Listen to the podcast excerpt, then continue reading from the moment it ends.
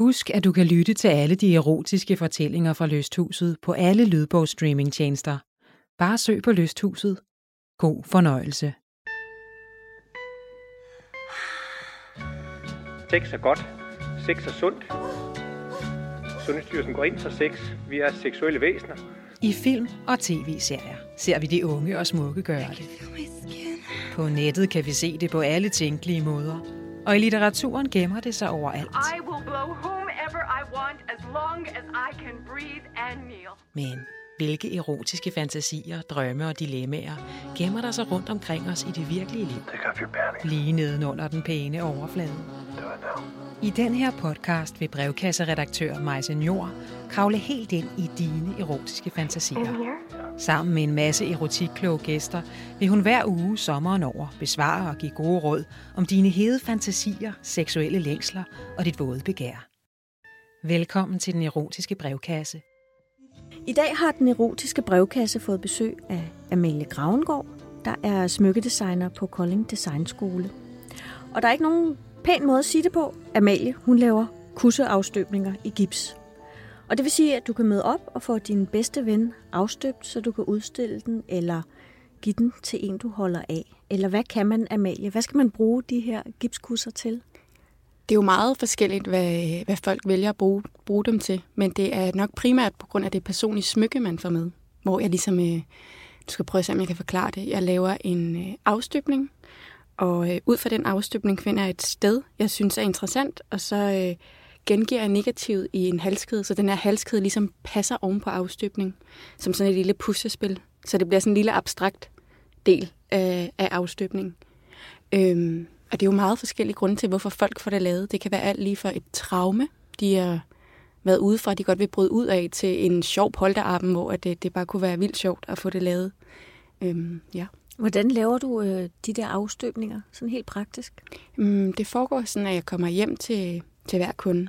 Øhm, og de vælger ligesom setup'et. Øh, og så øh, skal man sidde på en skål i cirka 4 minutter, hvor jeg rører noget op, som er godkendt til intim brug. Øh, og bagefter er man færdig, og så øh, tager jeg den her skål med hjem og gør det, laver afstøbning og laver det her smykke til, det her personlige smykke, ja. Men var det, øh, er det ikke rigtigt, at du i starten havde tænkt, at øh, smykket skulle være en minikopi? En kusse minikopi, men du så gik væk fra det, eller hvordan har jeg misforstået det? Jo, det er rigtigt. Jeg tænkte, at altså, det hele startede med, at øh, når jeg sidder og laver smykker, sidder jeg meget alene, og har et eller andet, havde et eller andet ønske om at komme ud til de her brugere af mine smykker. Øhm, og øh, når tid for inden havde min øh, veninde skulle have en udstilling, hvor hun skulle støbe sit øre, hvor der stod, det hun brugte var godkendt til intimbrug, og så var hun sådan, du tør ikke støbe din vulva, og jeg var sådan, jo, det tør jeg da godt. og, så, øh, og så støbte jeg den, og den blev øh, enormt detaljeret, og så var der sådan noget, der, det var lidt dragende, at den her afstøbning lå. Og jeg tænkte sådan, kan jeg, kan jeg lave smykker med det? Og tænke, kan jeg eskalere det ned, så det bliver sådan en lille udgave, som jeg kan bruge som halskede. Men synes på en måde, at det, det godt kunne blive for vulgært, og kunne godt lide ideen om, at, det, at den her, det her halskede kunne blive en lille abstrakt sted, som, som når du er bærer af det her smykke, så vælger du jo selv, om, om det er en historie, du har lyst til at fortælle, hvor den kommer fra, eller om det er bare din egen lille hemmelighed. Øhm, så ja, det var ligesom derfor, jeg valgte, at det var et lille sted, der blev taget i stedet for at eskalere den ned. Sådan. Og de her smykker, er det, er det mest nogen øh, kvinderne selv går med, eller giver de dem også i gave? Det er primært øh, øh, nogen, de selv går med, men det har været alt lige for en mor og en datter, der har fået lavet det sammen, og så har de givet halskeden til, altså byttet om på halskeden til, øh, ja, her omkring her sommertiden har jeg lavet vildt mange polterabner, og øh, så er det blevet til morgengaver til deres mænd. Øhm, men ja, der, ja, det er flest, der får det lavet til dem selv, ja. Hvis du er ude til en polterappen, er der så flere, der får lavet afstøbninger? Eller er det kun bruden? Altså har du, har du prøvet at være ude, hvor der er flere, der får det lavet? Ja, jeg har, jeg har prøvet, hvor det var hele, altså hele polterappen, der ligesom øh, fik det lavet på nær to, tror jeg, ned op på 12, men fandt egentlig også ud af, at det, det er faktisk lidt for mange for mig at skulle lave på, på en dag. Øh, så bliver jeg helt forpustet. Og, ja, ja, hvad kan man sige? Jeg, jeg tænker, fordi at folk lægger tid i det, og det er så personligt, at så bliver jeg også nødt til at kunne være til stede. Og det var lige lidt for meget det gode. Så det plejer egentlig bare at være selve bruden, der skal have det lavet. Ja. ja. Men øh, hvad gør det ved de her kvinder, at de får lavet en, øh, en vulva-afstøbning? Jamen altså, øhm, altså der, jeg kan fortælle en historie om en kvinde i start 50'erne, som øh, lige havde brudt med en kæreste, som, øh, som havde i en lang, altså i al den tid, de havde været sammen, sagt, at hun øh, så forkert ud og, og grim for nede, og hendes kønslæber var for store. Øhm, og så havde hun, nu havde hun så fundet en ny mand, som aldrig havde kommenteret på det, og egentlig bare sagt, at hun så skøn og dejlig ud, som hun var. Og der gik det op for hende, at hun ikke så, altså at hun så helt normal ud, og, et, og for ligesom at hylde det, så skulle han have den her halskede, så hun skulle have lavet den her afstøbning. Så det er sådan en meget smuk historie, synes jeg, at, øh, at det her projekt, som jeg egentlig tænkte skulle starte med at lave, bare i godsetegn kunne lave et personligt smykke, lige pludselig kan hjælpe nogen med at, at få det bedre med, hvordan de ser ud. Til, øh, ja, det til en, der bare synes, det kunne være sjovt at have den der afstøbning hængende derhjemme. Ikke? Så ja. Men du, du beder altid, eller du spørger altid øh, kvinderne, om du må lave en ekstra kopi. Ja. Hvorfor det? Det gør jeg, fordi at, øh, altså, det er meget anonymt selvfølgelig, men også fordi, at øh, når jeg skal udstille, så er, det, så er det fedt at kunne vise forskellighederne. Øhm, det kan også være, at altså, jeg vil aldrig nogensinde sælge en afstøbning videre til nogen, der ikke ejer den, men hvis, hvis jeg bliver kontaktet af en seksolog, der måske har lyst til at have nogen i sin klinik for at vise forskellighederne, øhm, så det er ligesom, ja, det er derfor. Og så min store drøm er jo, at jeg en eller anden dag selv har sådan en stor væg med alle de her afstøbninger. Jeg er oppe på sådan 511 afstøbninger nu. Du har simpelthen 511 ja. kusseafstøbninger derhjemme. Ja, det har jeg. Ja. For nogle år siden, der var jeg på Femølejr med øh, en veninde og vores døtre. Og så sad vi der til fællesmødet, og så spurgte min ældste datter, om de lavede kusse, øh, kussetryk, fordi det havde hun læst. Øh, og det havde de ikke gjort i mange år. Nej. Fordi de sagde, at det var ligesom havde været en anden tid. Okay. Men de blev enormt glade, og det ville de rigtig gerne. Og så øh, fik de arrangeret, at det kunne man lave i et af teltene. Øhm, men, men som sagt, at, altså, de havde sagt, at selv sådan et sted som en, på en kvindelejr, øh, havde der været en anden form for bonerthed i nogle år. Tror du, den er ved okay. at forsvinde igen? Altså, vi er ved at komme mm. tilbage til noget, hvor man godt tør ja. se på sig selv. Mm, ja, jeg, altså, ja, der er en bølge af, af den her kropsaktivisme og det her med at lære at elske øh, din krop, som den er, øh, som jeg synes især er stærk på de øh, sociale medier. Øh, og jeg, jeg synes fra, for fem år siden startede jeg med det her projekt til, til nu, at der er helt klart øh, mere efterspørgsel på det, men også øh, øh det mere bredt af hvilke slags, hvad kan man sige, uden at putte folk i bås, men typer, der får det lavet. Så jeg, jeg synes personligt, jeg kan mærke, at der er sådan en større åbenhed omkring sådan noget. Men jeg synes, vi er en lang vej endnu. Men øh, ja. Hvad skal der til, for at vi bliver mere åbne? Jeg tror, at vi skal turde snakke mere om det, ikke at være så skamfuld omkring en en krop. Øhm, ja, det tror jeg. Du sagde, før vi gik øh, ind i studiet, at, øh, at det var gået op for dig, at den del af kvindekroppen ser lige så forskellig ud som andre dele af kvindekroppen. Men der er alligevel øh, ofte noget øh, usikkerhed forbundet med, om man nu ser normal ud dernede. Mm. Ja. Hvordan kommer man ud over det? Mm, ja, hvordan kommer man ud over det? Altså, jeg kan jo sige, at, at det her projekt har også været en rejse for mig. Fordi at, øh, da jeg startede det her projekt, der, øh, der skammer jeg måske også over, hvordan jeg så ud, og synes, at mine kønslæber var lidt for store, og, øhm, og havde måske ikke rigtig kigget så meget på andre. Så jeg, jeg, jeg, jeg følte, jeg så forkert ud. Øhm, og gemte mig, når jeg var i svømmehallen og skulle i bad og sådan.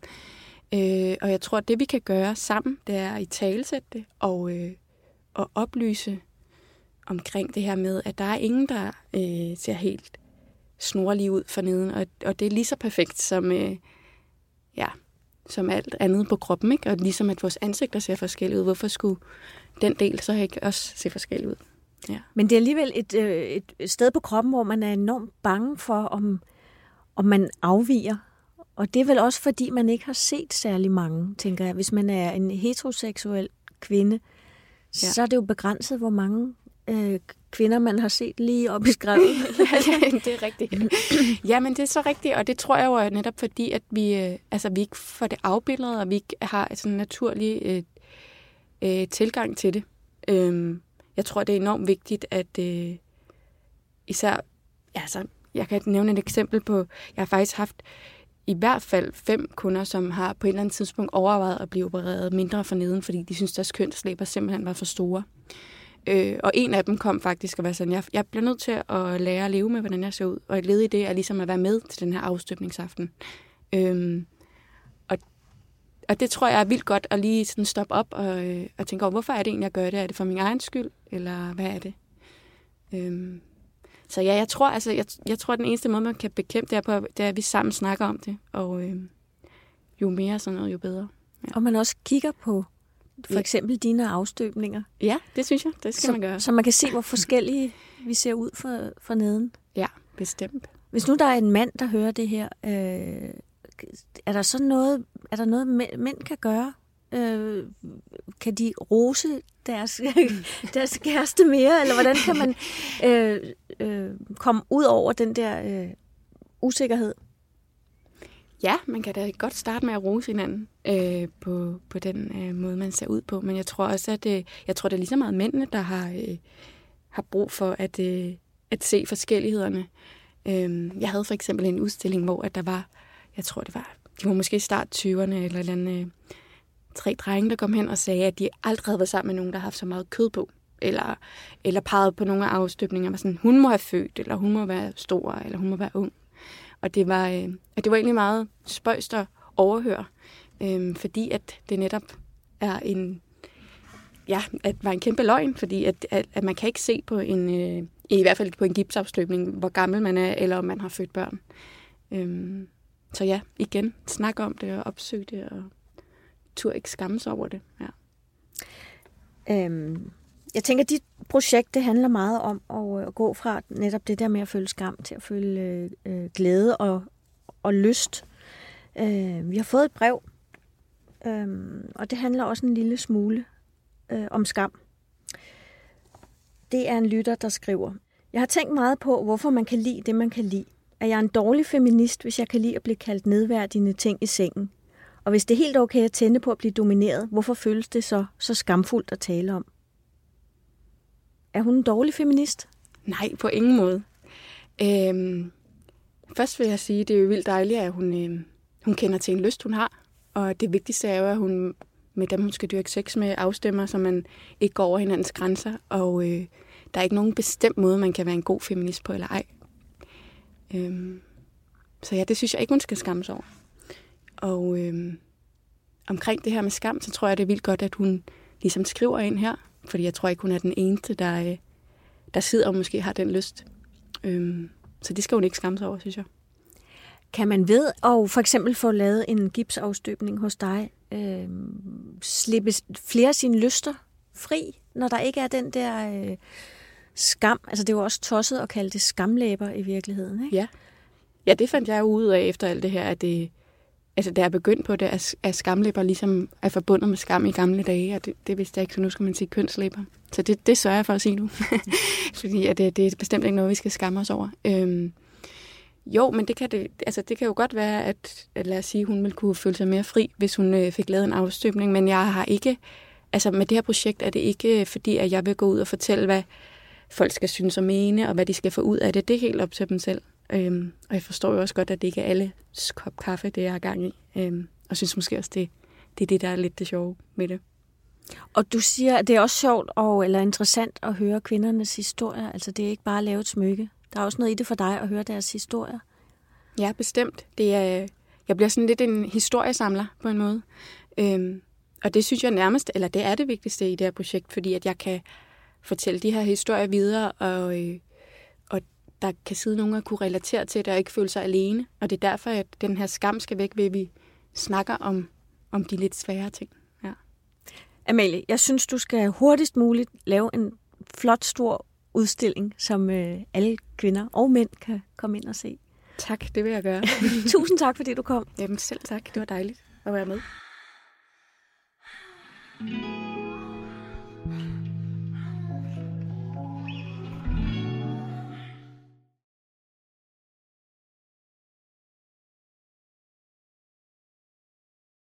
Vi har fået de to forfattere fra Lysthuset i studiet, Anna Bridgewater og Susanne Kortes. Velkommen.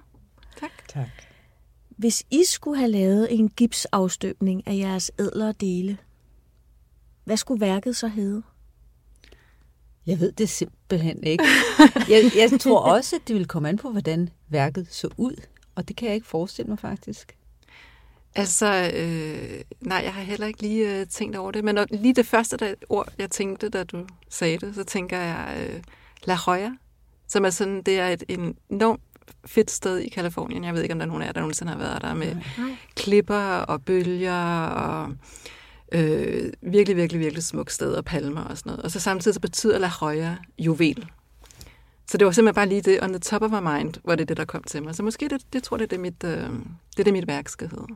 Ædelsten, juvel. Mm, det er faktisk juvel. meget skønt. Det ord, der kom til mig, det var desværre missen, hvilket jo er lidt plat. Men måske ville det være passende, jeg ved det ikke. Ja, men øh, missen, det er jo sådan et godt gammeldags brugt udtryk til den slags. Det ved jeg. Den, den er jo... Øh, det er jo altid sjovt, hvis man har en veninde, der har en kat, og hun sidder med den, så er det jo sjovt hver gang at sige, når sidder du der, er jeg missen? Jamen lige præcis. Altså, jeg er ikke... Og, altså, Anna har faktisk en kat. Jeg har en kat, ja. Jeg har en kat, og jeg er ikke kommet længere end til stadig synes, det er sjovt at sige, missen er sød, og så videre. Måske er jeg plat, men måske er det også sådan bare en måde at øh, afmystificere tingene. Vi skal have en bid af en øh, erotisk fortælling, og øh, det, den handler om en kvinde, som møder en mand, der er en lille smule ældre. Og øh, hun kan ikke forstå, hvorfor, nu, når de har været ude sammen nogle gange, det er som om, der ikke sker mere. Hvorfor gør der ikke det? Altså ja, hun synes jo, at øh, egentlig både, at han er er sådan ret, der er noget ved ham, der er fascinerende, og samtidig er der også bare noget ved ham, der er sådan rigtig stivstikkeragtig. Altså han, de, altså de kysser ikke rigtigt, når de har været på, altså ude på restaurant eller noget, selvom de har været ude flere gange, og der tydeligvis foregår et eller andet mellem dem, og hun kan simpelthen ikke afkode, hvad det er, der i starten, der foregår imellem dem.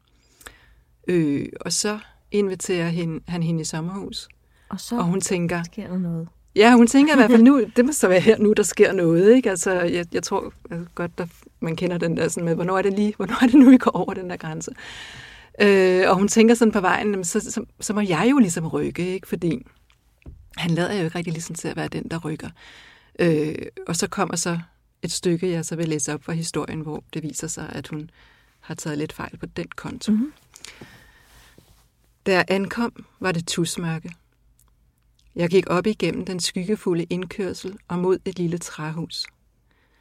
Da jeg åbnede døren, var det indvendige kun oplyst af sterinlys. Store hvide bloklys og ornamenterede messingstager med lange, slanke lys kastede et varmt og flakkende skær ud mod de rå trævægge.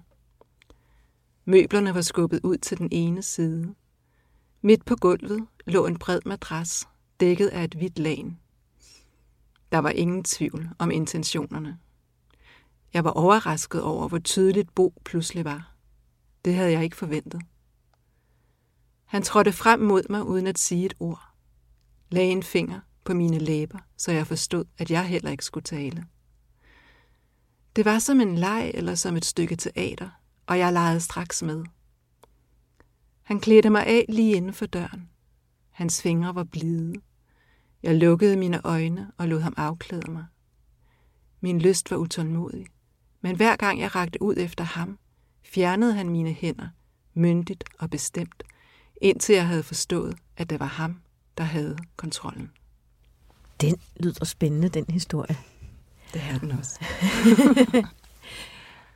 Har I nogensinde oplevet det der? Altså, for der skal jo noget til, tænker jeg, hvis det er en, øh, der ikke kender en sådan rigtig godt, at opstille det her skuespil, der skal foregå nu. Altså, det er jo også meget sårbart i virkeligheden for ham her, tænker jeg. Jeg synes, det er vildt sårbart for begge parter. Ja, altså han har selvfølgelig også meget på spil, og jeg tænker også, at det er derfor, at han er så tilbageholdende i starten, for han skal se, om det her er en relation, der kan gå den vej. Ikke? Øh, og hun har jo selvfølgelig øh, jo også en hel del på spil, fordi man det, de, det udvikler sig jo det her, og, og, og bliver sådan et, øh, et, øh, et sadomasochistisk forhold, eller et underkastelsesforhold, hvor hun er den underkastede henover en, en sommer, øh, og hvor det også eskalerer sådan i de forskellige scenarier, de kommer igennem. og det er jo også meget sårbart at være den, den, der underkaster sig, fordi man jo lægger hele øh, kontrollen over hos den anden, ikke? Og det er jo ligesom den, han beder om allerede der i det der første øh, møde, de har der i sommerhuset.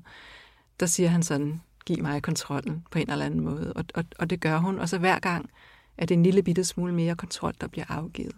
Så det er jo sådan en gradvis proces. Øh, men, men altså tryghed, øh, og det var også noget af det, kvinden har fortalt mig, er en utrolig vigtig faktor i det.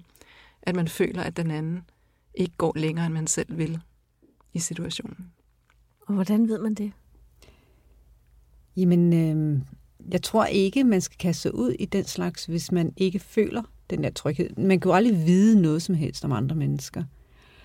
Og jeg vil give Susanne ret i sårbarheden, men jeg tror, at hver gang vi beder nogen om noget seksuelt, som ikke er, hvad skal man sige, helt ganske almindelig missionærstilling, så er det en sårbarhed, fordi den anden kan afvise og sige, i værste fald, du er mærkelig. Ikke? Og det er det, vi er bange for, at, at blive hvad skal man sige, udstillet eller udpeget som, som ikke værende som mm. alle andre. Så, så der er en kæmpe sårbarhed, og den er vi jo simpelthen nødt til at øh, omfavne, hvis vi, vil, hvis vi vil noget som helst, som er en lille smule andet end ind og ud. Jamen, jeg tror også, at trygheden ligger i at, at vide, at begge har noget på spil. Ikke? Jeg tror også, at der ligger en tryghed i det, for jeg har også hørt andre fortælle, at, at i underkastelsen ligger der også en, en magt, fordi du er den, der jo faktisk ved at underkaste dig, giver den anden mulighed for at få den nydelse, som den anden søger. Ikke? Så, det, så det er jo sådan øh, mere to-sidig øh, udveksling, end man ofte forbinder med det. Lige præcis. Med en dominanssituation. Ikke? Lige præcis. Altså han er jo nødt til blot så utrolig meget for at bede om det, han ja. har brug for. Og det gør ham sårbar, fordi han kan blive afvist. Og afvisning er nok det, vi er allermest bange for i virkeligheden. Jeg tror, de fleste er også mere bange for afvisning, end vi er for underkastelsen. Jeg ved ikke, hvad du tænker. Jo, altså jo, afvisning er, er klart øh, noget af det, vi alle sammen frygter allermest mm. i, vores, i vores sårbare situationer. Ja. Nu bliver jeg nødt til at sige, at jeg faktisk engang gik fra en mand, fordi øh, jeg var taget med ham hjem. Jeg kendte ham lidt i forvejen. Og nu har vi talt om øh, missekatte tidligere. Øh, og så kom jeg hjem til ham, og så havde han to katte. Og jeg har altid haft det, lidt sådan det der med øh, enlige mænd med kat. og så øh, ved siden af kattebakken stod der øh, sådan et paraply, sådan en paraplyholder, mm-hmm. fuld af piske. Det var de nihalede katte, og der stod så, og så, øh, det rodede simpelthen for meget sammen i mit hoved. At han havde de to søde katte, og så havde han, jeg vidste jo, at han ikke gik til redning. så havde han den, alle de der piske, og så, så øh, jeg sagde ikke hvorfor. Jeg, jeg, jeg sagde bare, at jeg, jeg blev nødt til at gå hjem. Bare.